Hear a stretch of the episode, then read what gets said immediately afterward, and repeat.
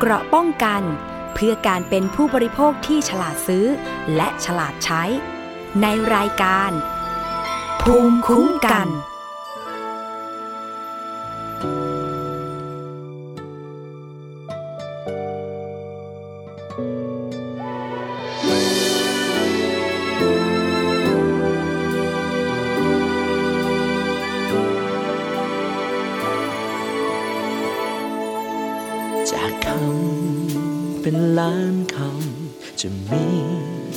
กี่ค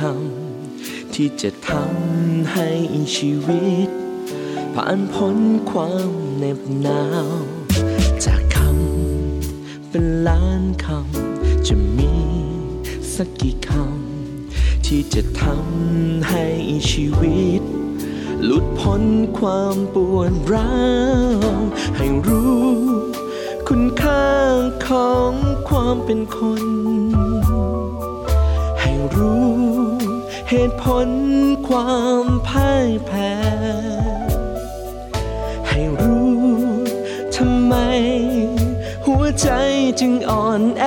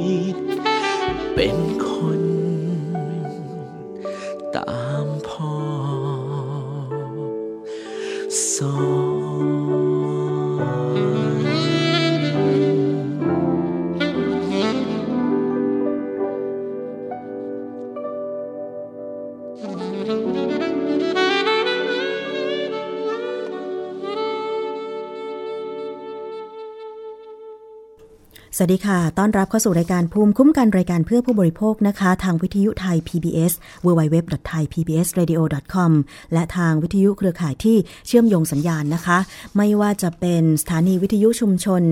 คนหนองหญ้าไซจังหวัดสุพรรณบุรี FM 107.5เมกะเฮิรตซ์ค่ะ สถานีวิทยุชุมชน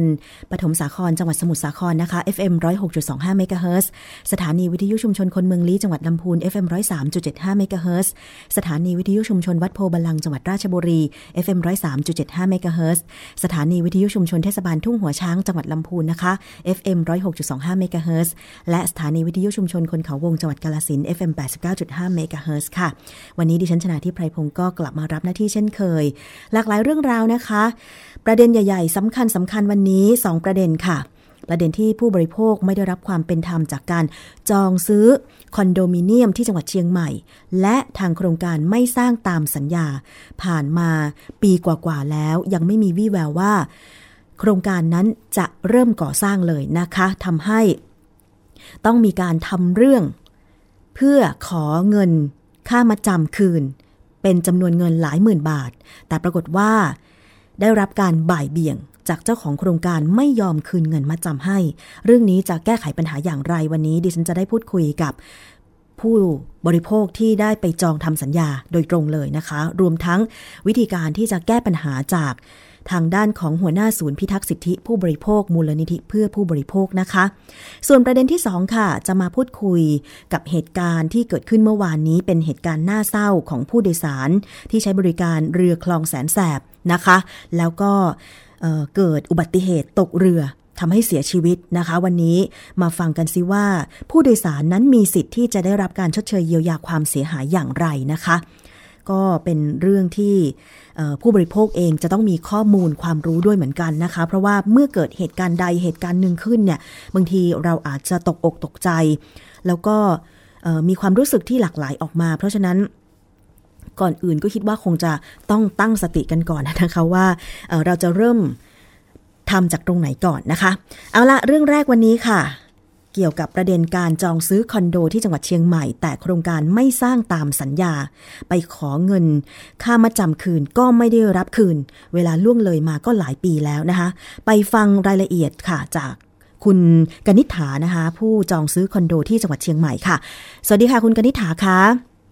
ค่ะ สวัสดีค่ะ ค่ะ คุณกนิษฐาขอบคุณมากที่ให้เวลากับรายการภูมิคุ้มกันทางวิทยุไทย PBS นะคะ อีกสายหนึ่งค่ะ คุณนฤมลเมฆบริสุทธิ์หัวหน้าศูนย์พิทักษ์สิทธิผู้บริโภค มูลนิธิเพื่อผู้บริโภคนะคะ สวัสดีค่ะ คุณนฤมลค่ะสวัสดีค่ะ ค่ะ วันนี้รบกวนคุณนรมนนิดนึงนะคะ เข้าสายตั้งแต่ต้นรายการเลย อยากจะให้มาฟังจากปากของผู้บริโภคที่เดือดร้อนเองเลยว่า ถ้าเหตุการณ์เป็นแบบนี้เนี่ยเราจะแก้ไขอย่างไรนะคะ คุณกนิษฐาช่วยเล่า เหตุการณ์ให้ฟังหน่อยไปซื้อตั้งแต่เมื่อไหร่ราคาเท่าไหร่ค่ามาจำอะไรยังไงคะค่ะเริ่มแรกนะคะ เมื่อปีที่แล้วน่าจะประมาณช่วงมีนา คือหนูได้ไปจองจองคอนโดเป็นห้องชุดนะคะ แล้วทีเนี้ยจองไปในราคา 9,999 บาท แล้วทีเนี้ยพนักงานขายของโครงการเนี่ยก็ได้โทรมาคือโทรมาแบบจี้จนแบบจนลำคาญอะนะคะโทรแบบให้ไปไปมาจำอะไรอย่างเงี้ย แล้วทีนี้ก็คือหนูก็เข้าไปมัดจำไปมัดจำที่โครงการเลย มัดจำประมาณสามหมื่นบาทเป็นเงินสดเลย แล้วทีเนี้ยอ่าก็รอพนักงานขายเขาก็บอกว่าระยะเวลาของการสร้างคอนโดเนี่ย ก็เป็นระยะประมาณแปดถึงสิบสองเดือน ก็คือเสร็จสิ้นของคนอของคอนโด แล้วหนูหนูก็รอรอเป็นระยะเวลาประมาณปีกว่าละก็ยังไม่มีวี่แววหนูก็พยายามโทรไปว่าเออเนี่ย ไปถึงไหนแล้วของโครงการได้สร้างไปถึงไหนแล้วอะไรอย่างเงี้ย ก็ได้คำตอบเหมือนเดิมว่าอ่าตอนนี้กำลังลงเสาเข็มน่นนั่นอะไรอย่างเงี้ย แต่พอไปดูแล้วก็ไม่มีอะไรเกิดขึ้น แล้วจนเลยระยะเวลามาจนถึงขณะนี้ค่ะ ก็ยังไม่มีโครงการเกิดขึ้นเลย ก็แสดงว่าผ่านมาปีกว่าแล้วนะคะ โครงการยังไม่ได้ลงแม้แต่เสาเข็มเลยใช่ไหมคะใช่พอเราติดตามไปแล้วเราไปดูสถานที่จริงว่าเขาไม่ได้ทำอะไรเลย หลังจากนั้นเราทำอะไรต่อคะก็อ่าหนูก็ไปที่สคบก่อนนะคะ เพราะว่าพอรู้เรื่องปุ๊บหนูก็เลยไม่เพิกเฉยอยู่ เพราะว่าหนูกลัวอายุความมันจะหมด หนูก็เลยไปปรึกษาสคบก่อนว่าควรทำยังไงดี คือเจอเหตุการณ์แบบนี้หนูควรต้องทำยังไง ช่วยแนะนำหน่อยได้ไหมอะไรอย่างเงี้ย เริ่มขั้นตอนแรกสคบเขาก็ไปเสิร์ชหาที่อยู่ที่อยู่ของโครงการนี้นะคะเขาบอกว่าที่อยู่ของโครงการเนี้ย มันไม่ขึ้นในระบบนะคะไม่รู้ว่าแน่ไม่ไม่แน่ใจว่าเป็นโครงการนี้หรือเปล่า หรือว่าเขาได้เปลี่ยนชื่อของโครงการไหมอะไรอย่างเงี้ยเพราะว่าหาที่อยู่แล้วมันไม่มี หนูก็เลยว่าเอ๊ะมันเป็นไปได้หรอ ถ้าเขาเปลี่ยนชื่อของโครงการเขาต้องแจ้งกับลูกค้า เพราะงั้นงั้นไม่งั้นมันมันผิดเงื่อนไข เพราะว่าคุณไม่แจ้งลูกค้าเลยอะไรอย่างเงี้ยค่ะแล้วทีเนี้ยสคบเขาบอกว่างั้นคุณไปแจ้งความนะอะไรอย่างเงี้ย หนูก็เลยเข้าไปที่อ่าเขตสันทรายของโรงพักนะคะ ไปแจ้งความไว้อ่า ร้อยเวรคุณดวงฤทธิ์เขาก็รับเรื่องไว้อะไรอย่างเงี้ยค่ะหนูก็ไปทำตามขั้นตอนทุกอย่างเวลาเขาโทรมาเนี่ย อ่า ผมนัดคุณมาสอบปากคำนะเขาก็ตามเรื่องให้แต่คือมันมันก็ช้านะคะ เพราะมันต้องทำตามขั้นตอนอะเนาะค่ะแล้วอย่างเงี้ยหนูก็พยายามโทรไปไก่เกียร์ของคุณสกุลเกียรติเนี่ยไก่เกลี่ยเพื่อไม่อยากให้แบบไม่ให้มันยืดเยื้อนานไป เพราะต้องไปขึ้นศาลมันก็คงจะช้าอะไรอย่างเงี้ยหนูก็อยากไก่เกลี่ยให้มันจบๆอะไรอย่างเงี้ยค่ะเขา โทรไปเขาก็ไม่รับสายบ้าง รับสายบ้าง หายไปบ้าง อ้างนู่นอ้างนี่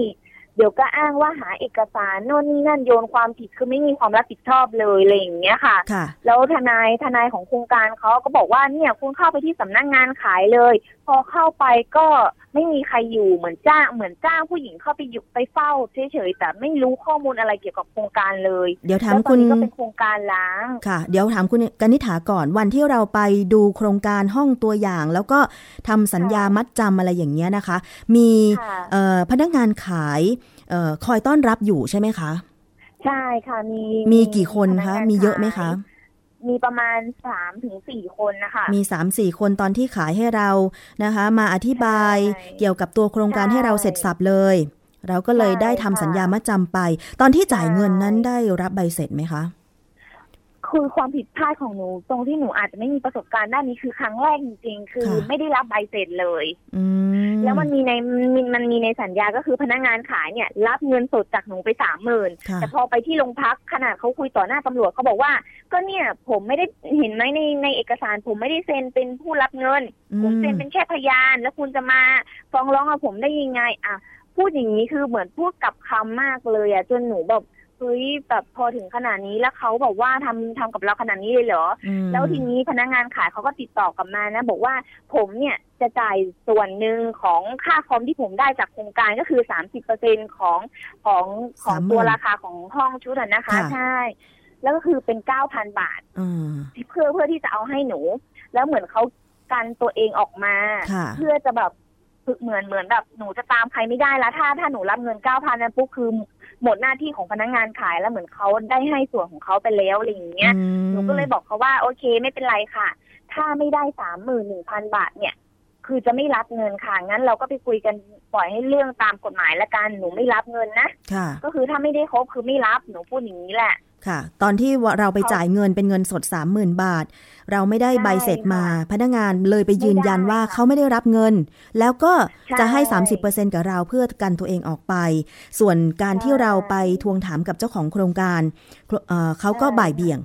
ใช่ไหมคะ ใช่ค่ะ ต้องบอกคุณผู้ฟังใช่ก่อนนะคะไม่รับว่าสายเลยค่ะ โครงการนี้เนี่ย เราไม่ขอเอ่ยชื่อแล้วกันเนาะ เป็นโครงการหนึ่งที่อยู่ในอำเภอสันทรายจังหวัดเชียงใหม่นะคะ เดี๋ยวเราค่อยเออ ถ้าการดำเนินการเป็นไปอย่างเรียบร้อยแล้ว ค่อยมาเฉลยกับคุณผู้ฟังกันแล้วกันเนาะค่ะค่ะ เชิญต่อเลยค่ะคุณกนิษฐาค่ะอ่าแล้วทีเนี้ยค่ะ แล้วพอพอตำรวจเขาก็บอกอ่าเรียกเรียกพนักงานขายสองคนเนี่ยนะคะ เข้าไปเข้าไปสอบปากคำอะไรอย่างเงี้ยเขาก็เป็นคนยืนยันกับตำรวจเลยว่าเขาเป็นคนได้รับเงินจริงอืๆสามมหมื่นบาทค่ะจากคุณคณิษฐาจริงค่ะๆแล้วทีเนี้ยเขาก็บอกว่าเขาเนี่ย ได้ยืนยันว่าเขาได้เอาเงินสามหมื่นกับอีกหนึ่งพันเนี่ย ได้ให้คุณสกุลเกียรติเป็นที่เรียบร้อยแล้วอืมแต่คุณสกุลเกียรติเนี่ย ไม่ยอมรับว่า อ่าได้เงินหรือไม่ได้เงิน บอกว่าจะขอเดี๋ยวให้เลขาหาเอกสารให้คือหามาเป็นปีแล้วอะค่ะอืมคือยังหาไม่ได้หนูโทรไปก็ได้คำตอบเหมือนเดิมอย่างเงี้ยค่ะ แล้วเราได้ไปทำค่ะเรื่องขอคืนเงินมาจำแล้วด้วยใช่ไหมคะ ใช่ได้ขอได้ทำเรื่องขอไปแล้ว พนักงานขายเขาก็บอกว่าเนี่ยผมก็ได้ยื่นเอกสารให้กับทางโครงการแล้วของคุณค่ะสกุลเกียรติแล้วนะอะไรค่ะอย่างเงี้ยใช่หนูก็ยังมีหลักฐานเป็นเป็นเอกสารที่ขอรับรับเงินนะคะ ที่ทำเรื่องเอกสารขอคืนเงินนะคะ ยังมีอยู่เลย ยังมีอยู่นะคะ ซึ่งใช่เอ่อตอนนี้ยังอยู่ในขั้นตอนที่ว่าทางเจ้าหน้าที่ตำรวจ ก็จะได้ติดต่อให้เจ้าของโครงการ ไปรับทราบแล้วก็เอ่อรอการติดต่อกลับ การไกล่เกลี่ยกันอยู่ใช่ไหมคะ คุณกนิษฐา ก็คือคุณตำรวจเขาก็ออกหมายเรียกไปตั้งสองครั้ง แล้วเขาก็ไปเจอครั้งหนึ่งแล้วนะเขาก็ยังยืนยันคำเดิมว่าจะสร้างแล้วก็จะคืนเงินให้ถ้าค่ะลูกค้ามีประสงค์ที่อยากจะคืนเงินค่ะสุดท้ายก็หายเงียบตำรวจเขาก็โทรตามปุ๊บไม่รับสายบ้างอะไรบ้างอะไรอย่างเงี้ยอืมจนล่าสุดเนี่ยอ่าตำรวจเขาออกหมายเรียกไป แต่ไม่แน่ใจว่าจะเขาไปเจอตำรวจหรือยังหรืออะไรอย่างเงี้ยอืมตำรวจก็บอกว่าถ้าออกหมายเรียกอีกสองครั้งถ้ายังไม่มาผมก็คงขอขอสารออกหมายกลับอะไรอย่างเงี้ยอืมแต่ก็ยังเงียบไปอยู่ค่ะ ค่ะ มีคนโดนแบบคุณกนิษฐาเยอะไหมคะ กับโครงการนี้อ่าก็น่าจะเยอะนะคะ ประมาณสิบกว่าคน แต่คือสิบกว่าคนเนี้ยก็คือหนูไม่ทราบคนอื่นไงคะค่ะเพราะว่ากลุ่มของหนูจะมีอยู่สามคน แต่คนอื่นๆน่ะ คือเขาอาจจะรับส่วนเงินอื่นๆ หนูก็ไม่แน่ใจเหมือนกัน เพราะว่าหนูเคยถามพนักงานขายว่า ถ้าโครงการเขาโกงจริงค่ะๆทำไมคุณไม่โทรหรืออ่าโทรหากลุ่มคนอื่นๆ แล้วให้มารวมตัวกันเพื่อไปร้องเรียนล่ะค่ะเขาก็อ้างนู่นอ้างนี้ว่าทำไม่ได้นู่นนี่นั่นหนูก็ว่าอ้าวถ้าคุณทำไม่ได้แสดงว่าคุณมีผลประโยชน์ร่วมกันใช่ไหมทำไมถึงคุณถึงทำไม่ได้อืมอะไรอย่างเงี้ยค่ะใช่หนูก็พูดประมาณนี้เขาก็ไม่ให้เบอร์หนูขนาดหนูขอเบอร์คนอื่นๆเขาก็ไม่ให้ อืม เราพยายามที่จะเขาก็กลัววิ่งเต้นขอเงินมัดจำคืนใช่แล้วก็พยายามใช่รวบรวมคนที่โดนเหมือนเราเนี่ย ไปต่อรองอะไรกับเขา แต่ว่าพนักงานขายก็ไม่ได้ให้ใช่ค่ะเบอร์เรา แล้วคนอื่นเขาอาจจะก็ไม่แน่ใจว่าเขามีการติดต่ออะไรกันยังไงด้วยใช่ไหมคะใช่เอาละค่ะแล้วหนูก็ไม่รู้ว่าคนคนอื่นๆ ไปแจ้งความหรืออะไรยังไงบ้างอืมหนูก็ไม่แน่ใจเหมือนกัน บางคนก็เพิกเฉย แต่เพิกเฉยปุ๊บเนี่ยมันระยะเวลามันนานไปแล้ว เราจะเอาเรื่องอะไรกับเขาไม่ได้อะไรอย่างเงี้ยค่ะค่ะ เอาละค่ะ คุณนฤมลคะค่ะค่ะ ได้ฟังรายละเอียดทั้งหมดแล้วเราจะแก้ปัญหายังไงดีคะก็อันนี้มีเรื่องถึงกระบวนการตำรวจแล้วเนาะค่ะ มีเรื่องถึงกระบวนการตำรวจแล้วเนี่ย เรื่องเนี้ยถ้าเกิดผู้ประกอบการเนี่ยกระทำการเพิกเฉยนะคะ คือมันต้องดูที่เจตนาค่ะถ้าเกิดคุณเจตนาเพิกเฉย คิดจะเอาเงินเขาไปโดยที่คุณไม่กระทำการเนี่ย ก็ถือว่าเจตนาที่จะหลอกลวงนะคะ แล้วถ้ามีผู้ที่เดือดร้อนมากมายเนี่ย ก็เข้าข่ายช่อโกงประชาชนค่ะนะคะเพราะฉะนั้นเนี่ยอาตอนนี้เนี่ยเรายังคิดว่าอ่าทางตำรวจเนี่ยเขาเชิญมาให้การหรือว่ามาแก้ปัญหาเนี่ยยังดีกว่า ที่เขาถ้าเขาออกไปจับเนี่ย คุณก็เจอข้อหาคดีอาญาค่ะนะคะเพราะว่าอันนี้เป็นการกระทำที่อ่าหลอกลวงชัดเจนนะคะ แล้วก็อ่ากันคือเรียกง่ายๆว่าเข้าผิดองค์อาองค์ประกอบของกฎหมายอาญาก็คือว่าหลอกลวงหลอกให้เสียทรัพย์นะคะ แล้วก็ สิ่งที่เขาได้ไปนั่นคือลาบไม่ควรได้นะคะ แล้วอีกอย่างหนึ่งเนี่ยมันเป็นที่ทำให้ผู้บริโภคเนี่ยเสียประโยชน์นะคะ จริง ๆ เรื่องต่างๆ เหล่านี้ถ้าคุณคิดว่าคุณจะแก้ปัญหาเนี่ย คุณก็ควรจะคืนเงินเขาไป เพราะตอนนี้เงินคุณเนี่ยก็อยู่ที่คุณไม่ได้เอาไปทำอะไร เพราะโครงการยังไม่ได้เริ่ม ถูกไหมคะค่ะการที่ดำเนินการตอนนี้เนี่ย ผู้บริโภคเรียกแค่ค่าเสียหายก็คือเงินที่เขาจ่ายไปทั้งหมด ซึ่งไม่เขายังไม่ได้เรียกส่วนอื่นที่เขาเสียหายด้วยนะคะค่ะอย่างเช่น พวกดอกเบี้ยหรือ อ่าอะไรที่มันเกิดขึ้นในขณะที่เขาต้องมาดำเนินการเรียกร้องเอากับคุณไงอย่างเช่น ค่าใช้จ่ายในการเดินทางหรือค่าเสียประโยชน์ค่าเสียโอกาสทั้งหลาย ซึ่งเขาไม่ได้เรียกร้องเลยนะคะ เรามองว่าผู้ประกอบการถ้าฟังอยู่ณวันนี้นะคะ ก็ควรจะเข้ามาแก้ไขปัญหาค่ะนะคะ ก็คือถ้าคุณสร้างไม่ได้คุณก็คืนเงินเขาไป ซึ่งมันไม่ใช่เรื่องใหญ่เลยนะคะ เพราะเงินที่เขาคุณรับเข้าไปเนี่ยคุณยังไม่ได้เอาไปดำเนินการอะไรเลยนะคะ ยกเว้นว่าคุณเข้าขายเจตนาช่อโกงที่เข้าองค์ประกอบ หมายถึง ตั้งโครงการอ่าตั้งโครงการมาหลอกๆ หรือเปิดออฟฟิศหลอกๆ ซึ่งเราก็จะเจอปัญหาเรื่องนี้มาตลอดโดยตลอดนะคะค่ะกับโครงการที่ไม่ได้มีอ่าอ่าในลักษณะการก่อสร้างเลย ก็คือสร้างเอาออฟฟิศไปตั้งไว้ในพื้นที่ แล้วก็เอาป้ายไปติด บอกว่าเนี่ยจากตรงนี้จะมีการสร้างคอนโด เป็นทำเลที่ดีทำทำเลทองอะไรตรงเนี้ยค่ะนะคะ แล้วก็ปรากฏว่าผู้บริโภคก็หลงเชื่อนะคะ บางท่านก็ไปทำสัญญาซื้อขายแล้วก็หายไปค่ะนะคะซึ่งอันเนี้ยเข้าข่ายเจตนาช่อโกงชัดเจน นะคะ อันนี้เนี่ยตำรวจรับเรื่องร้องเรียนแล้วเนี่ยเขาสามารถที่จะดำเนินการ ในการเรียกให้ผู้ประกอบการหรือออกหมายจับผู้ประกอบการให้มาดำเนินการได้เลยอ่าดำเนินคดีได้เลย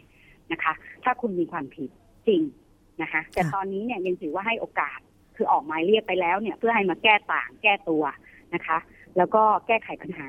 นะคะ ถ้าเขารีบเข้ามาดำเนินการเราเชื่อว่ากระบวนการในเชิงอาญาเนี่ยผู้บริโภคแค่ต้องการเงิน ที่ตัวเองต้องจ่ายไปคืนเท่านั้นค่ะตอนนี้เรายังเห็นแบบนั้นเนาะค่ะเพราะว่าเท่าที่ฟัง แล้วก็ผู้บริโภคก็ยังถือว่าให้โอกาสผู้ประกอบการอยู่แหละ ถ้าคุณผิด คุณไม่สร้างแล้วคุณก็เอาเงินมาคืนซะค่ะนะคะอันนี้มันเป็นเรื่องที่คุณก็ต้องแก้ไขปัญหา แต่ปรากฏว่า คุณใช้วิธีการว่าติดต่อไม่ได้ปิดมือถือหรือหายไปเลยเนี่ยนะคะ อันนี้เราเชื่อว่าตำรวจไม่ต้องรอแล้วนะคะค่ะถ้าเกิดว่าเขามีพฤติกรรมแบบนี้ก็ควรจะออกหมายจับเลยไม่งั้น ถ้าเกิดเขาหลบหนีออกไปก่อนที่อ่า คุณจะออกหมายจับเนี่ยมันก็จะเป็นการล่าช้ากับผู้บริโภคนะคะค่ะที่จะจับตัวผู้กระทำผิด อันนี้เป็นเป็นเรื่องที่อาจจะต้องเร่งรัดทางหน่วยงานนิดนึงนะคะอย่ารอเขานาน เพราะฉะนั้น เพราะฉะนั้นตอนนี้ที่ทำได้รบกวนสอบถามอีกค่ะอีกครั้งหนึ่งได้ไหมคะค่ะค่ะเชิญค่ะอ่าค่ะคือคือช่วงระยะเวลามาเกือบจะสองปีแล้วอย่างเงี้ยค่ะ แล้วหนูได้ทำเหมือนเอาเงินไปทำสัญญากับเขาแล้วจนหนูได้เป็นหนี้ก้อนหนึ่งที่หนูเอาไปทำสัญญากับเขาเนี่ย หนูสามารถเรียกร้องค่าค่าเสียเวลาอะไรได้ใช่ไหมคะ คือมันก็ต้องสู่เข้าสู่กระบวนการฟ้องคดีนะคะ ถามว่าเรียกได้ไหมเรียกได้ แต่ส่วนใหญ่ที่ประกอบการมักไม่ให้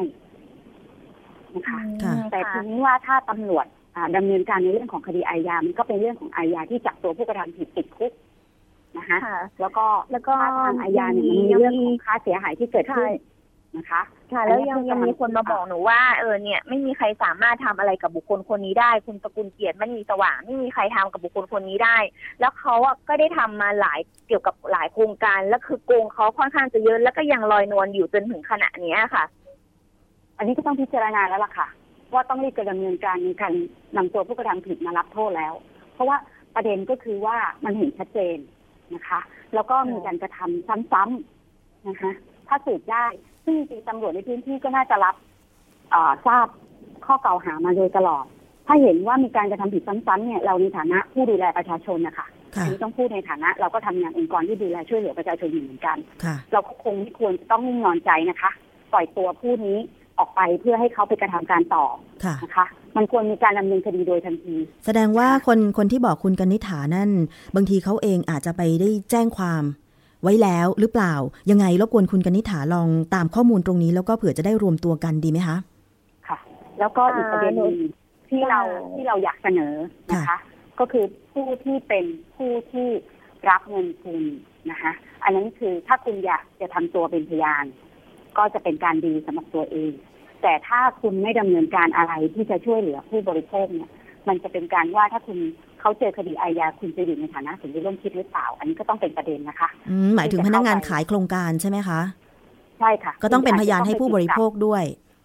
ใช่ มันก็คือว่าเป็นกระบวนการที่มันจะต้องช่วยเหลือกัน ถ้าคุณคิดว่าสิ่งที่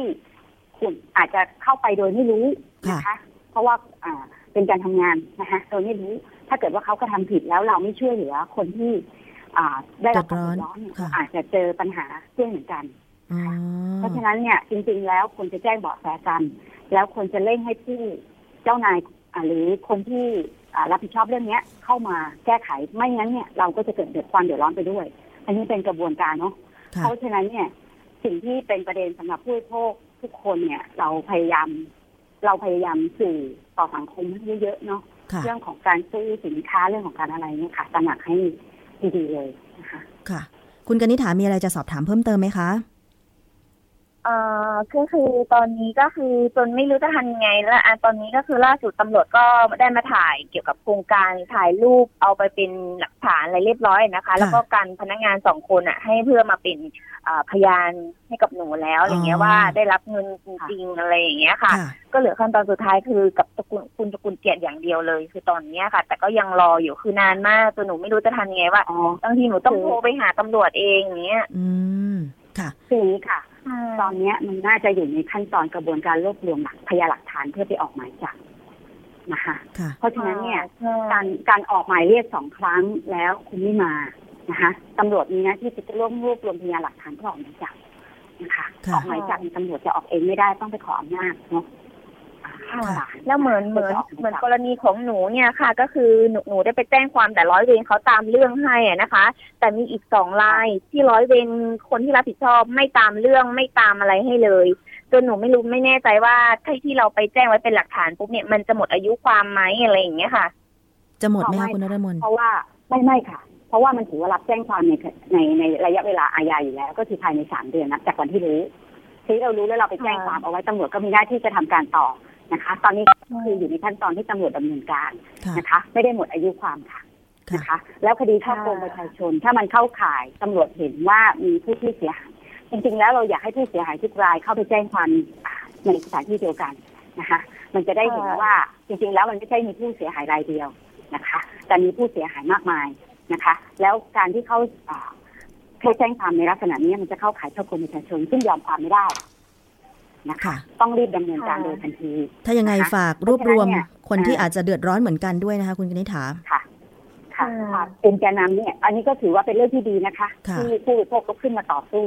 นะคะ เพราะสามหมื่นก็เงินเยอะเนาะ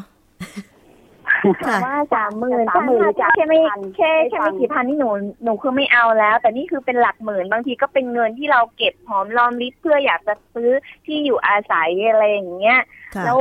คือคือถ้าถ้าแค่หนูสามหมื่นแล้วลองคิดดูว่าถ้าเขาไปทำอีกสิบคนยี่สิบคน เขาจะได้อีกไปเท่าไหร่ แล้วเราเราจะปล่อยให้เขาทำไปอย่างนี้เรื่อยๆหรออะไรอย่างเงี้ยแล้วแล้วคนอื่นๆที่เขาเอาเงินไปเสียอยู่ตรงนั้น ไม่มีประโยชน์อะไรอย่างเงี้ย มันหนูคิดว่ามันมันไม่แฟร์สำหรับผู้บริโภคอะไรอย่างเงี้ยค่ะ ดีเลยค่ะ คุณกนิษฐาใช่ค่ะ ถ้าถ้าค่ะคุณนฤมลนฤมลคะถ้าสมมติเราค่ะต้องการคำปรึกษาเพิ่มเติมติดต่อไปที่มูลนิธิเพื่อผู้บริโภคได้นะคะได้ค่ะยินดีค่ะ มีทนายความอาสาด้วยนะคะ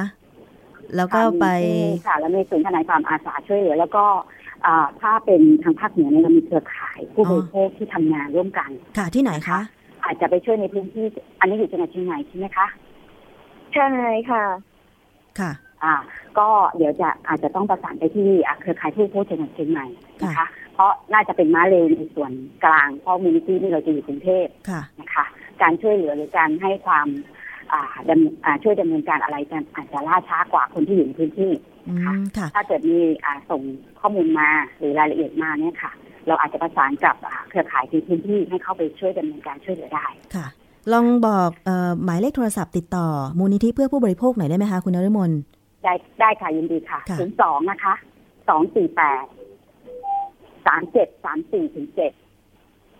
ค่ะค่ะจดทันนะคะ คุณกนิษฐาคะ ค่ะศูนย์สองสองสี่แปดสามเจ็ดสามสี่ศูนย์เจ็ดนะคะ ถึงเจ็ดค่ะค่ะสามเจ็ดสามสี่ถึถึงงเจ็เจ็ดดค่ะค่ะ ค่ะ แล้วก็ถ้าเกิดว่าติดค่ะอ่าเสาร์อาทิตย์ซึ่งสำนักงานอาจจะปิดก็ฝากเรื่องผ่านอีเมลได้เลยนะคะ แล้วก็เว็บไซต์ก็มีนะคะ ร้องทุกข์ออนไลน์ค่ะนะคะเรามีหลายช่องทางให้ผู้บริโภคนะคะค่ะเพราะว่าอ่าเราก็เห็นความเดือดร้อนนะคะเพราะผู้บริโภคเนี่ย บางทีเนี่ย ก็รู้ไม่เท่าทันผู้ประกอบการเนาะค่ะ ค่ะค่ะด้มีอะไรจะค่ฝากทิ้งท้ายไหมคะคุณกนิษฐาเกี่ยวกับประสบการณ์ที่เราเจอ แล้วตอนนี้ยังแก้ไขปัญหาไม่ได้เนี่ยค่ะ ก็คือก่อนอื่นเลยหนูจะบอกคนอื่นๆ ที่เขามีความประสงค์อยากได้ที่อยู่อาศัยอย่างเช่นเป็นพวกคอนโด ไม่ว่าจะเป็นคอนโดหรือบ้าน ก่อนที่จะทำสัญญาซื้อขายทุกอย่างช่วยอ่านรายละเอียดให้ดี แล้วช่วยอ่านระบุการอ่าระบุวันเวลาการสร้างสิ้นสุดของการสร้างของคอนโด แล้วก็เงื่อนไขอะไรต่างๆอย่างเงี้ยค่ะ แล้วก็ เงินอ่าวันที่เราจะไปชำระเงินทุกครั้ง ขอให้ได้รับใบเสร็จทุกครั้ง เป็นใบเสร็จรับเงินทุกครั้งค่ะ เพื่อเป็นหลักฐานค่ะไม่ว่าจะเป็นกรณีใด ๆ ทั้งสิ้นจนถึงวันที่เราโอนกรรมสิทธิ์นะคะเราสามารถเอาไปยืนยันไปด้วยคือเรามีหลักฐานทุกอย่างเก็บไว้จะเป็นเป็นสิ่งที่ดีที่สุดอะไรอย่างเงี้ยค่ะวันนี้ขอบคุณสำหรับใช่ข้อมูลนะคะ คุณกนิษฐาคะเดี๋ยวคงจะได้ดำเนินการในการแก้ไขต่อไปนะคะ ได้ค่ะค่ะขอบคุณคุณนฤมลเมฆบริสุทธิ์ด้วยค่ะ ค่ะยินดีค่ะค่ะ ขอบคุณค่ะทั้งสองท่าน สวัสดีค่ะค่ะ ค่ะสวัสดีค่ะ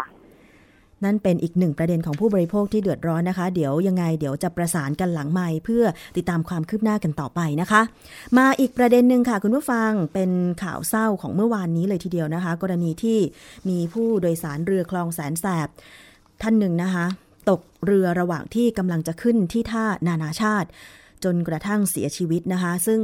การดำเนินคดีล่าสุดเนี่ยทางตำรวจยังไม่ได้แจ้งข้อกล่าวหากับคนขับเรือ และพนักงานประจำเรือค่ะ เพราะว่าต้องรอสอบปากคำผู้เห็นเหตุการณ์ แล้วก็สอบพยานหลักฐานจากภาพกล้องวงจรปิดนะคะ หลายท่านคงได้เห็นแล้วนะคะเกี่ยวกับภาพจากกล้องวงจรปิด บริเวณท่าเรือนานาชาติ ซึ่งสามารถบันทึกภาพขณะที่คุณธีรพงศ์ศิลาริศผู้โดยสารเรือลำดังกล่าวก้าวขึ้นจาก เรือคลองแสนแสบ แต่ว่าพลาดตกลงไปในคลองแล้วก็จมหายไปนะคะจนเสียชีวิต เจ้าหน้าที่ประดาน้ำใช้เวลาในการในการค้นหากว่า 3 ชั่วโมง จนพบศพลอยออกห่างไปประมาณ 20 เมตรนะคะ ซึ่งเหตุการณ์นั้นเนี่ยก็สร้างความเศร้าสลดให้กับญาติของผู้เสียชีวิต โดยเฉพาะภรรยาแล้วก็ลูกสาวเป็นอย่างมากเลยทีเดียวนะคะ แต่ว่ามีเสียงวิพากษ์วิจารณ์กันต่อมาเกี่ยวกับเรื่องของมาตรฐานความปลอดภัย การให้บริการเรือคลองแสนแสบ ซึ่งโดยปกติแล้วเนี่ยนะคะ เราเวลาจะขึ้นลงเรือเนี่ยเรือเอง พนักงานประจำเรือจะต้องมีการใช้เชือกนะคะที่ผูกติดกับเรือเนี่ยนะคะ มาผูกติดกับเสาของท่าเรือเพื่อไม่ให้เรือขยับไปไหน เป็นการทำให้เรือนิ่งที่สุดทำให้สามารถเนี่ยทำให้ผู้โดยสารเนี่ยสามารถก้าวขึ้นท่าอย่างปลอดภัย หรือไม่โคลงเคลงจนก้าวพลาดอย่าง ท่านที่เสียชีวิตนะคะ อันนี้ก็ต้องขอแสดงความเสียใจกับญาติผู้เสียชีวิตอีกครั้งหนึ่งนะคะ เมื่อวานนี้นะคะพอมีการค้นหากัน มีทั้งเจ้าหน้าที่ตำรวจหน่วยกู้ภัยนะคะแล้วก็รวมถึงรัฐมนตรีว่าการกระทรวงคมนาคมนะคะรัฐมนตรีช่วยว่าการกระทรวงคมนาคมค่ะ คุณอมสินชีวพฤกษ์ได้ไปตรวจที่สถานที่เกิดเหตุด้วยนะคะ แต่ว่าตอนนี้ค่ะหลังจากที่ได้กู้ร่างของผู้เสียชีวิตขึ้นมาได้เนี่ยนะคะ ทางภรรยาก็คือคุณนรี แล้วก็ลูกสาวของผู้เสียชีวิตนะคะ ก็ได้ไปยังจุดเกิดเหตุ เราไปฟังการให้สัมภาษณ์นะคะของภรรยาผู้เสียชีวิต แล้วก็ลูกสาว ในขณะที่มารับศพของผู้เสียชีวิตค่ะหลายปีแล้วจำไม่ได้แต่หลายปีนะคือตอนเรือระเบิดเขาก็โดนด้วยเรือระเบิดที่เทพลีลาที่แก๊สระเบิดเขาก็เมื่โดอนไม่กี่เดือนเขาก็โดนแล้วใช้มาหลายปีแล้วใช่ไหมครับค่ะที่ผ่านมาเคยมีอุบัติเหตุอะไรลักษณะนี้ไหมครับ ก็เรือคอสันแสบระเบิดนะคะเขาก็โดน ตอนนั้นคุณพ่อเป็นไงบ้างครับก็น่วมอะค่ะ เขานั่งแถวที่สองจากไอ้ที่มันระเบิดอะค่ะ ก็ถลอกไปทั้งตัวค่ะ แล้วครั้งนี้เนี่ยอย่างเมื่อเช้าได้เจอคุณพ่อก่อนออกจากบ้านไหมครับเจอเมื่อสองวันก่อนค่ะ ไม่ได้เจอ คุณพ่อเคยเล่าเรื่องบ้างไหมนอกจากกรณีแก๊สระเบิดนอกจากเรือระเบิดตอนนู้นแล้วเนี่ยเกี่ยวกับเรื่องของการโดยสารมีอุบัติเหตุเล็กๆน้อยๆเกี่ยวกับเรือคุณพ่อเคยเล่าให้ฟังบ้างไหม ไม่มีค่ะตอนนั้นเคย ได้รับการช่วยเหลือจากบริษัทเรือไหมเรื่องของแก๊สระเบิดที่ว่าได้ค่ะ ไม่ได้ไม่ได้เจ็บมากเขาออกค่ารักษาพยาบาลให้แค่ถลอกพุพองครั้งนี้ครั้งนี้เขามีการติดต่อเรื่องของการให้ความช่วยเหลือของทางครอบครัวยังไงก็เมื่อกี้เขาให้พนักงานเขามาคุยอยู่ว่าเขาช่วยเหลือค่าทำศพช่วยเหลือค่าทำฝันอะไรเนี่ยแต่ยังไม่รู้นะเพราะว่าเขามาคุยเฉยเรามองว่าความปลอดภัยของการเดินสารทางเรือเนี่ยยังปลอดภัยอยู่ไหมครับๆ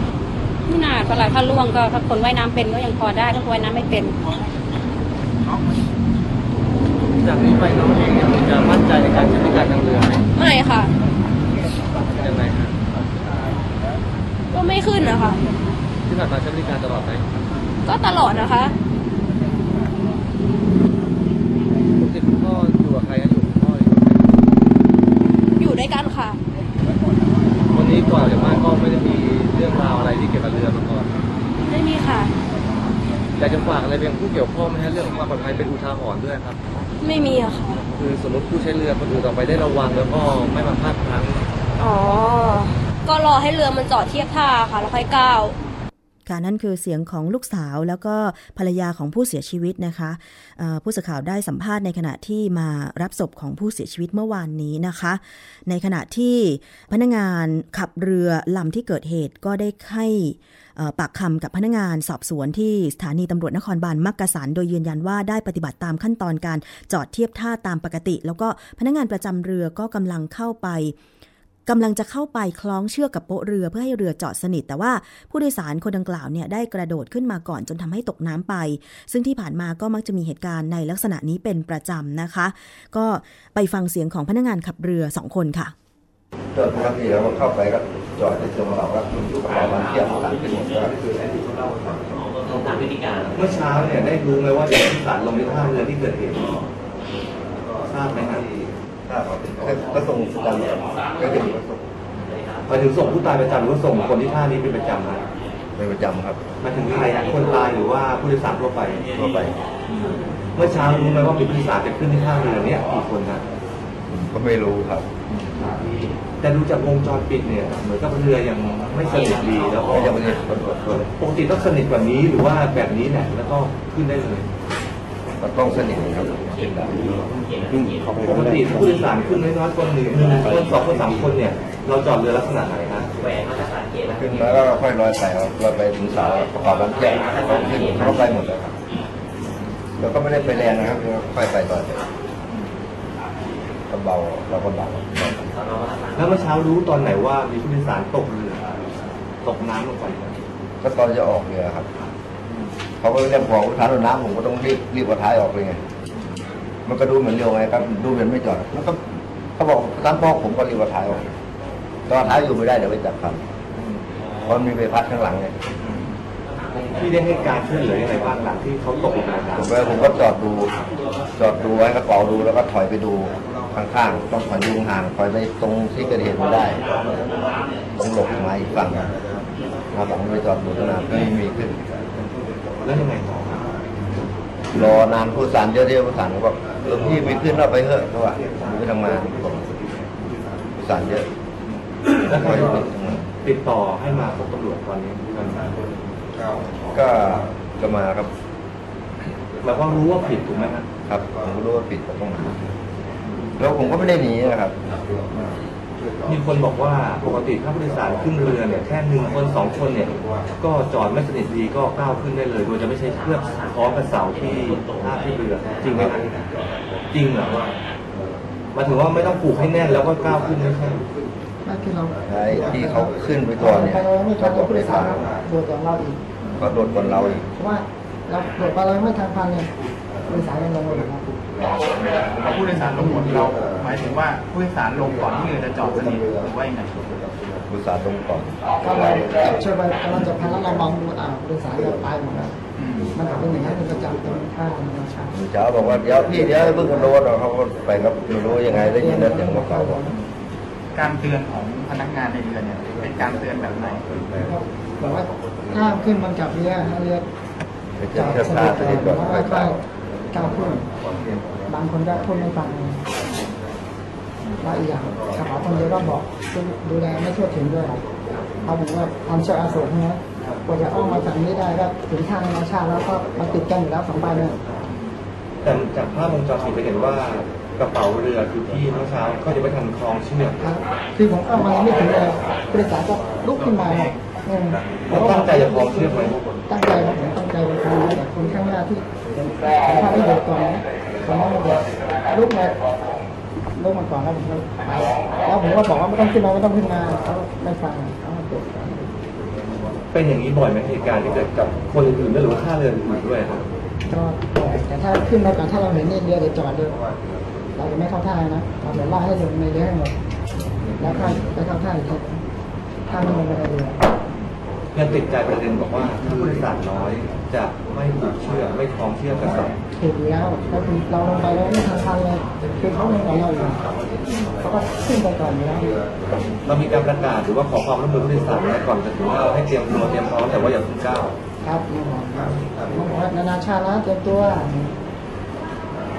แต่ว่าบอกเขาไม่ว่าขอให้เรือจอดให้สนิทก่อนแล้วก็ค่อยขึ้นขอให้สนุกก่อนแล้วก็เข้าขึ้น แล้วท่าอื่นๆนะท่าอื่นที่มีคนขึ้นเยอะเขามีคนที่กระโดดขึ้นมาก่อนแบบนี้ไหมมีมีเยอะ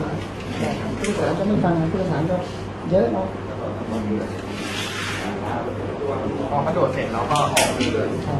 ล้วก็ดูยังไม่หมายถึงว่ายังไม่ทันพันเชือกเนี้ยแล้วถ้าเกิดคนคนออกคนกระโดดขึ้นมาก่อนเนี่ยเราทำยังไงแล้วก็ไม่เราก็มองเสาอยู่แล้วไงเราเราเตรียมแล้วใช่ไหมเราคิดว่าเขาอาจจะไม่กล้าออกมาพอเรา ก็ไม่ได้มองผู้โดยสารนะทีนี้เราก็มองสาวว่า เอ้ยเราจะไปทันเสาไหนแบบนี้พอเราลงไปปุ๊บเราก็ดูข้างหลังอ้าวขึ้นไปหมดแล้วมันเป็นองนี้จากกรณีเมื่อเช้าคิดว่าระหว่างฝ่ายเราคือคนขับเรือกับผู้โดยสารเลยใครที่ทำให้ก่อเกิดอุบัติเหตุก็ไม่รู้เหมือนกันนะเพราะเราเตือนแล้วเขาไม่ฟังเหมือนกันเขาโดดเขาโดดไปแล้วเขาขึ้นบนทาแล้วแหละแต่ว่าเขา ตกลงมาไปเรือยังไม่สนิทเลยเขาโดดก่อนไงพี่ถ้ารอเรือสนิทก่อนแล้วเขาก็ยังไม่กระโดดก็ไม่เป็นไรหรอกพี่ทุกครั้งเรือสนิทก่อนแล้วค่อยก้าวไงนี่เรือยังไม่สนิทเลยเขาก้าวขึ้นก่อนเนี่ยแบบกระโดดไปก่อนอย่างเงี้ยค่ะนั่นเป็นพนักงาน ประจำเรือสองคนทั้งคนขับ แล้วก็กระเป๋าเรือนะคะที่เข้าไปให้ปากคำกับพนักงานสอบสวนที่สอนอมักกะสันเมื่อวานนี้นะคะ ตอนนี้มีคุณเฉลิมพงศ์กลับดีค่ะ หัวหน้าทนายความอาสามูลนิธิเพื่อผู้บริโภคอยู่กับเราในสายนะคะ สวัสดีค่ะคุณเฉลิมพงศ์คะครับสวัสดีครับคุณน้ำสวัสดีครับอ่า ท่านผู้ฟังท่านผู้ชมครับ ค่ะ ขอบพระคุณค่ะ เมื่อสักครู่คงได้ฟังไปพร้อม ๆ กับเราแล้วนะคะ เกี่ยวกับคำให้สัมภาษณ์ของพนักงานประจำเรือนะคะ เกี่ยวกับอุบัติเหตุที่ผู้โดยสารตกเรือคลองแสนแสบเมื่อวานนี้ แต่ว่าก่อนที่เราจะไปพูดคุยสอบถามกับคุณเฉลิมพงศ์อยากจะให้ฟังอีกเสียงหนึ่งนะคะ ซึ่งท่านนี้ก็ลงไปตรวจที่เกิดเหตุเหมือนกันก็คือรัฐมนตรีช่วยว่าการกระทรวงคมนาคมนะคะ คุณออมสินชีวพฤกษ์ท่านกล่าวไว้ดังนี้ค่ะ ผู้โดยสารก็นั่งเรือมาจากทางคลองตันนะนะครับ ยังขณะนี้ยังไม่แน่ชัดว่าขึ้นจากสถานีไหนแต่มาจากด้านนู้นนะนะครับ ที่จะเข้าเมืองครับจะดูจากวิดีโอเนี่ยขณะที่เรือยังไม่ได้จอดแนบสนิทนะครับเด็กเรือหยิบเชือกออกมาเพื่อที่จะไปคล้องกับเสา แต่ว่ามีผู้โดยสารบางท่านเนี่ยซึ่งกระโดดขึ้นจากเรือไปก่อนหน้านั้น ก็ไม่ได้มีปัญหาอะไร แต่ว่าท่านที่เสียชีวิตเนี่ยนะครับ จากวิดีโอเนี่ยเข้าใจว่าเหยียบไม่เต็มเท้า แล้วก็หล่นลงไปก็เดี๋ยวคงต้องไปตรวจสอบในแง่ของนิติวิทยาศาสตร์อีกทีนะครับ ว่าท่านมีโรคประจำตัวอะไรหรือไม่ เพราะว่าอาการตกเนี่ยตกในลักษณะที่ว่าไม่ได้มีการช่วยเหลือตัวเองเลย คือตามติดคนตกน้ำก็ต้องควรจะ ขึ้นมาช่วยตัวเอง เอามือแหวกว่ายแล้วก็ค่อยๆจมนะครับ แต่นี่จมหายไปเลย ซึ่งก็เดี๋ยวคงต้องไปดูอีกทีหนึ่งก็ต้องขอแสดงความเสียใจกับทางญาติพี่น้องของผู้เสียชีวิตด้วยนะครับ ก็จากเหตุการณ์ครั้งนี้เนี่ยทางกรมเจ้าท่าก็คงจะต้องไปดูแลในเรื่องของความปลอดภัยให้เพิ่มมากขึ้น อย่างที่ผมเรียนแล้วนะครับ คือเรื่องความปลอดภัยเนี่ยเราเองเนี่ยก็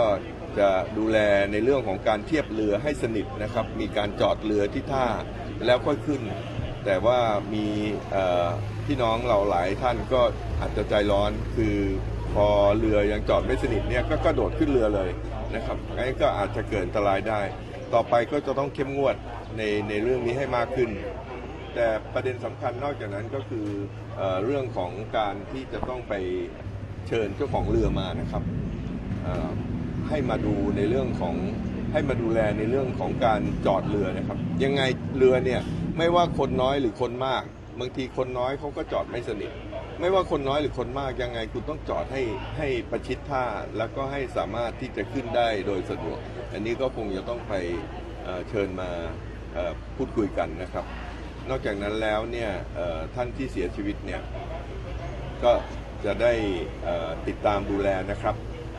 นอกจากจะขอแสดงความเสียใจแล้วก็เดี๋ยวจะให้ทางด้านของเจ้าของเรือเนี่ยช่วยทางกรมเจ้าท่าก็จะติดตามดูแลช่วยเหลือผู้เสียชีวิตด้วย เดี๋ยววันนี้คงต้องไปดูก่อน เพราะว่าจากประชาบัตรประชาชนท่านเนี่ยก็ไปดูอีกทีว่าท่านอยู่ที่ไหนแล้วก็เดี๋ยวทางเมื่อทาง ญาติพี่น้องมารับศพไปนะครับ ก็จะได้ติดตาม แล้วก็ช่วยเหลือดูแลกันต่อไปครับค่ะ นั่นคือเสียงของรัฐมนตรีช่วยว่าการกระทรวงคมนาคมนะคะ คุณออมสินชีวพฤกษ์ค่ะ คุณเฉลิมพงษ์คะครับผมค่ะ ได้ฟังเรื่องราวรายละเอียดต่างๆ แล้ว ท่านนี้ที่เสียชีวิตเนี่ยนะคะ เคยได้รับผลกระทบจากเชื้อเพลิงระเบิดก็คือแก๊สระเบิดบนเรือที่ท่าเทพลีลาเมื่อ ปีก่อนด้วยนะคะ ซึ่งตอนนั้นเนี่ยภรรยาผู้เสียชีวิตบอกกับดิฉันว่า ได้รับการชดเชยเยียวยาแค่ค่ารักษาพยาบาลสามพันกว่าบาทเท่านั้นนะคะ แล้วก็จนกระทั่งมาเกิดเหตุการณ์นี้เกิดขึ้น คงจะได้ฟังแล้วนะคะว่าเอ๊จริงกระบวนการสอบสวนที่เป็นธรรมกับผู้บริโภคหลาย ๆ ฝ่ายอะไรอย่างเงี้ยนะคะ ตามกฎหมายแล้วควรจะเป็นอย่างไร แล้วก็การชดเชยเยียวยาคงต้องถามกับคุณเฉลิมพงศ์ค่ะ คือ คือแนวนี้มันเป็นเรื่องละเมิดเนี่ยเอ่อก็ต้องรอฟังข้อเท็จจริงในคดีอาญาว่าคนขับเรือประมาทหรือไม่ หรือเป็นเรื่องอ่าเป็นเรื่องที่ผู้เสียหายหรือผู้ตายเนี่ย เอ่อยอมเสี่ยงภัย แล้วก็รับยอมรับผลในการกระทำของตนเองอย่างอย่างสมมติว่าถ้าฟังไม่ว่าไปกระโดดขึ้นเรือก่อน ที่เรือจะจอดขึ้นท่าเนี่ย มันก็เป็นเรื่องที่ผู้โดยสารคนนั้นยอมเสี่ยงภัยในการกระทำของตนเองอะค่ะ แต่ถ้าเผื่อมันไม่ใช่นะฮะเพราะผมก็ไม่ได้เห็นไม่ได้อยู่ในเหตุการณ์ เป็นเรื่องของคนขับเรือประมาทอะไรทำให้เขาตกเรือก็แล้วแต่ มันก็ต้องให้คดีไอ้คดีอาญาเนี่ย สอบสวนเป็นที่ยุติว่ามันใครประมาทนะเพราะข้อเท็จจริงมันแค่หนึ่งต้องรับฟังกันจากทางอาญาด้วย ถ้าฟังว่าทางฝ่ายเรือเจ้าของเรือหรือคนขับเรือประมาทก็เป็นเรื่องละเมิดที่จะไม่ต้องไปฟ้องเรียกค่าสินใหม่ทดแทนกัน ตามกฎหมายนะครับค่ะ อันนี้ก็คงจะต้องรอกระบวนการสอบสวนใช่ไหมเห็นบอกว่าเจ้าหน้าที่ตำรวจเองตอนนี้ยังไม่แจ้งข้อหากับเอ่อคนขับเรือ เพราะว่าต้องรอตรวจสอบจากกล้องวงจรปิดสอบสวนพยานในเหตุการณ์นะคะ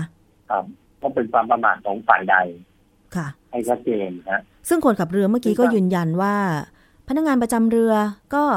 กำลังถือเชือกจะไปคล้องแล้ว แต่ผู้โดยสารหลาย ๆ คนก็กระโดดขึ้นเรือซะก่อนเขาบอกแบบนี้นะคะ อืมแล้วทำไมผู้โดยสารก็กระโดดเรือขึ้นก่อนเอากระโดดจากเรือค่ะเป็นเพราะว่าถ้าก่อนก่อนๆหรือพฤติการที่เคยจอดเรือเป็นเพราะว่า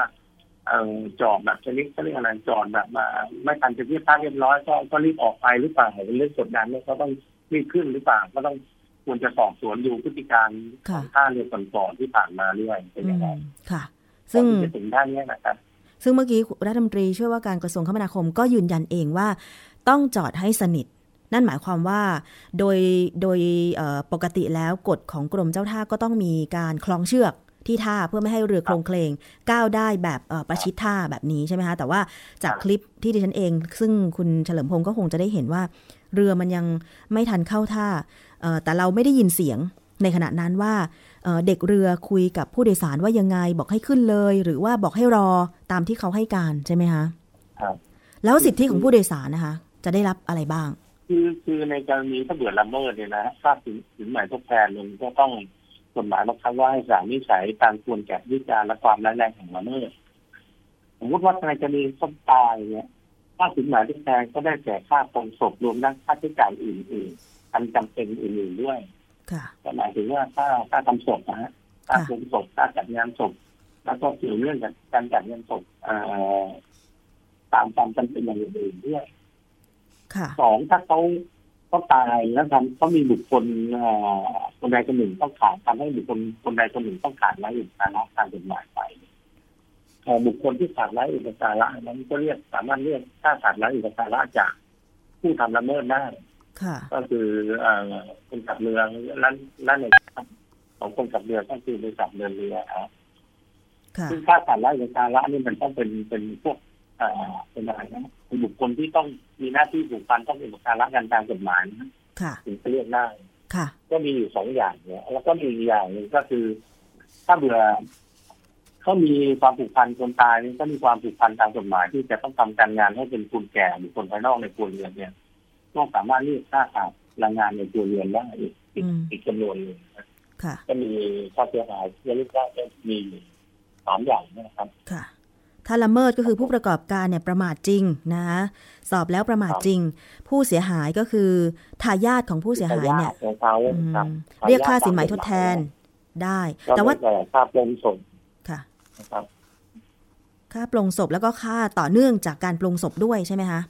ครับแล้วเกี่ยวเรื่องอื่นๆอันจำเป็นในการปลงศพเช่นจาร์ดเลี้ยงพักดอกไม้เลี้ยงเจเลี้ยงอะไรก็ก็พวกเนี้ยทำเจดีย์บรรจุก ระดูกอะไรพวกเนี้ยอ๋อทำพิมพ์หนังสืองานศพอะไรอนุสรณ์อะไรก็ตามฐานนมรูปของผู้ตายค่ะ อันนี้คือถ้ากรณี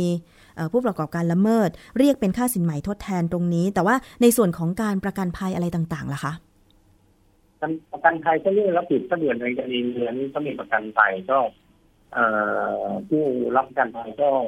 ต้องชดใช้ในนามของผู้เอาประกันภัยให้กับบุคคลภายนอกที่ต้องรับความเสียหายก็คือผู้ตายนะฮะค่ะ ครับตามวงเงินที่ทำเอ่อกรมธรรม์ไว้ว่าวงเงินเท่าไหร่เท่าไหร่ค่ะ อันนี้คืออีกส่วนหนึ่งเป็นค่าประกันแต่ว่าเอ่อค่าสินไหมทดแทนอะไรต่าง ๆ ผู้ประกอบการถ้าสมมติว่าเออสอบสวนแล้วละเมิดจริงก็ต้องจ่ายให้ผู้เสียหายอีกส่วนหนึ่งใช่ไหมคะทำคือหมายความว่าสมมติว่าค่าเสียหายรวมๆของของผู้ตายเนี่ยมีสักประมาณล้านหนึ่งเราประกันไว้ผู้เอ่อเจ้าของเรือจะประกันไว้สามแสนหรือห้าแสนเนี่ย ส่วนเนี้ย ประกันภัยก็จ่ายไปก่อนค่ะส่วนที่เหลือห้าแสนอะไรเนี่ยยังที่เหลือนี่ก็ยังเป็นหน้าที่ของผู้ประกอบธุรกิจหรือเจ้าของเรือแต่คนขับนายจ้างอ๋อนายจ้าง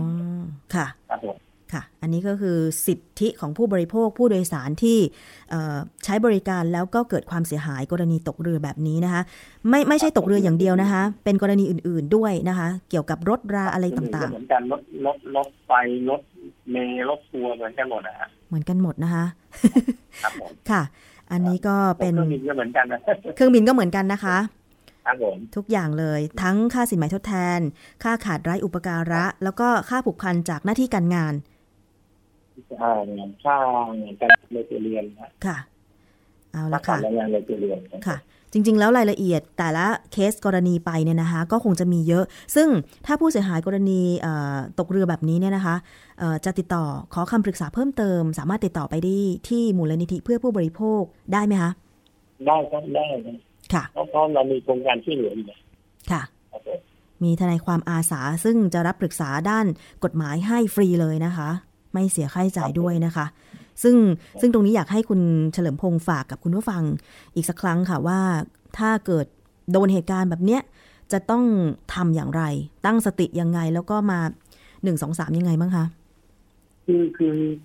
ก่อนสมมติว่ามีเหตุการณ์เกิดขึ้นเนี่ยในการเจรจาค่าสินไหมด้วยกันเนี่ยก่อนจะตกลงกันต่างๆเนี่ยควรจะปรึกษาผู้รู้นะฮะว่าสมควรจะตกลงกันไหมแค่ไหนจำนวนค่าเสียหาย ก็ก่อนที่จะเป็นอะไรใดๆทั้งสิ้นควรจะปรึกษากับทางทางมูลนิธิหรือทนายความของมูลนิธิอะไรต่างๆว่ามันสมควรที่จะเป็นไหมเพราะผมเคยเจอ เอ่อยังไม่ทันจะฟ้องตกลงว่าไปเป็นยอมยอมบริษัทประกันภัยไปเรียบร้อยแล้วว่ารับค่าเสียหายเท่านั้นเท่านี้ไปอะไรเงี้ยค่ะมันก็ทำให้เสียสิทธิ์ที่จะรับค่าเสียหายเต็มที่อะครับค่ะ เพราะฉะนั้นก็ต้องปรึกษาผู้รู้ด้านกฎหมายก่อนว่า สิทธิ์ที่เราควรจะได้เต็มร้อยเปอร์เซ็นมันเป็นเท่าไหร่ อย่าเพิ่งไปเซ็นรับเงินหรือว่าเซ็นเอกสารอะไรใด ๆ ทั้งสิ้นใช่ไหมคะ ครับ ค่ะ อันนี้ขอบเอาเอกสารมาให้ทางทางทางของมูลนิธิดูก่อนก็ได้ค่ะครับผมนะคะ วันนี้ขอบพระคุณมากเลยค่ะสำหรับคุณเฉลิมพงศ์กลับดีหัวหน้า ทนายความอาสามูลนิธิเพื่อผู้บริโภคที่ให้ความรู้กับเรานะคะ ขอบพระคุณค่ะ ครับค่ะ สวัสดีสวัสดีครับค่ะ กรณีนี้เดี๋ยวเราติดตามกันต่อไปนะคะ เพราะว่าอย่างที่คุณเฉลิมพงศ์ได้บอกไปค่ะว่า ผู้บริโภคเนี่ยบางทีอาจจะไม่มีข้อมูลความรู้ต่างๆ ก็อย่าเพิ่งไปเซ็นอะไรตกลงกับใครนะคะ เพราะว่ามันเคยเกิดกรณีว่าเกิดอุบัติเหตุขึ้นปุ๊บนะคะบริษัทประกันของผู้ทำละเมิดเนี่ยนะคะ มาเจรจากับผู้เสียหายก่อนเลย แล้วก็พยายามที่จะให้ผู้เสียหายเนี่ยตกลงในค่าเสียหายที่เขากำหนด ซึ่งจริงแล้วเนี่ย ผู้เสียหายควรจะได้มากกว่านั้น เพราะว่าตามกฎหมายมีการกำหนดไว้แล้ว อย่างเช่น ค่าละเมิดนะคะกรณีละเมิดเนี่ยเป็นค่าสินไหมทดแทน ค่าขาดอุปการะค่าผูกพันจากหน้าที่การงาน เพราะฉะนั้นเนี่ยก็ต้องดูรายละเอียดกันค่อนข้างเยอะเลยทีเดียว ถ้ามีข้อสงสัยเกี่ยวกับ ประเด็นข้อกฎหมายต่างๆนะคะ สามารถที่จะปรึกษาไปได้ฟรีเลยค่ะ ที่มูลนิธิเพื่อผู้บริโภคนะคะ 02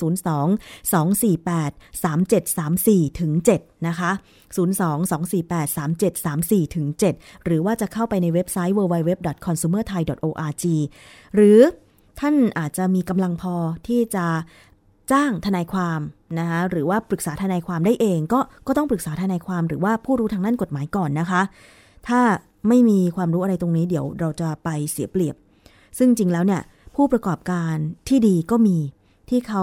เวลาโดนอุบัติเหตุอะไรต่างๆ เขาชดเชยเยียวยาความเสียหายให้กับผู้เสียหายเนี่ยครบร้อยเปอร์เซนตามที่ควรจะได้รับก็มี แต่มันก็มีอีกนะคะว่า ผู้ประกอบการบางทีก็อาศัยช่องโหว่ความไม่รู้กฎหมาย เรื่องของการชดเชยเยียวยา ที่ผู้บริโภคที่ผู้บริโภคควรจะได้รับเนี่ยอาศัยช่องโหว่ตรงนี้ไปทำการตกลงจ่ายค่าเสียหายให้น้อยที่สุดอะไรประมาณนี้นะคะ ซึ่งจริงแล้วเนี่ยเราต้องรู้เท่าทันด้วยค่ะ กับวันนี้ประเด็นที่นำเสนอกันผ่านรายการภูมิคุ้มกัน 2 เรื่อง 2 ราวด้วยกันทั้งเรื่องของการจองคอนโดแต่โครงการไม่สร้างตามสัญญาขอเงินมาจำคืน ก็โดนบ่ายเบี่ยงนะคะ อันนี้เดี๋ยวมาตามกันอีกทีรวมถึงความเสียหายจากการใช้บริการเรือ คลองแสนแสบนะคะ เอาละวันนี้ขอบคุณมากเลยค่ะสำหรับการติดตามรับฟัง หวังว่าทุกเรื่องจะเป็นประโยชน์กับคุณผู้ฟังไม่มากก็น้อยนะคะ ยังไงติดตามกันได้ที่วิทยุไทย PBS www.thaipbsradio.com และวิทยุที่เชื่อมโยงสัญญาณค่ะ ดิฉันชนาทิพย์ไพรพงศ์ลาไปก่อนนะคะ สวัสดีค่ะ เกราะป้องกัน เพื่อการเป็นผู้บริโภคที่ฉลาดซื้อ และฉลาดใช้ ในรายการ ภูมิคุ้มกัน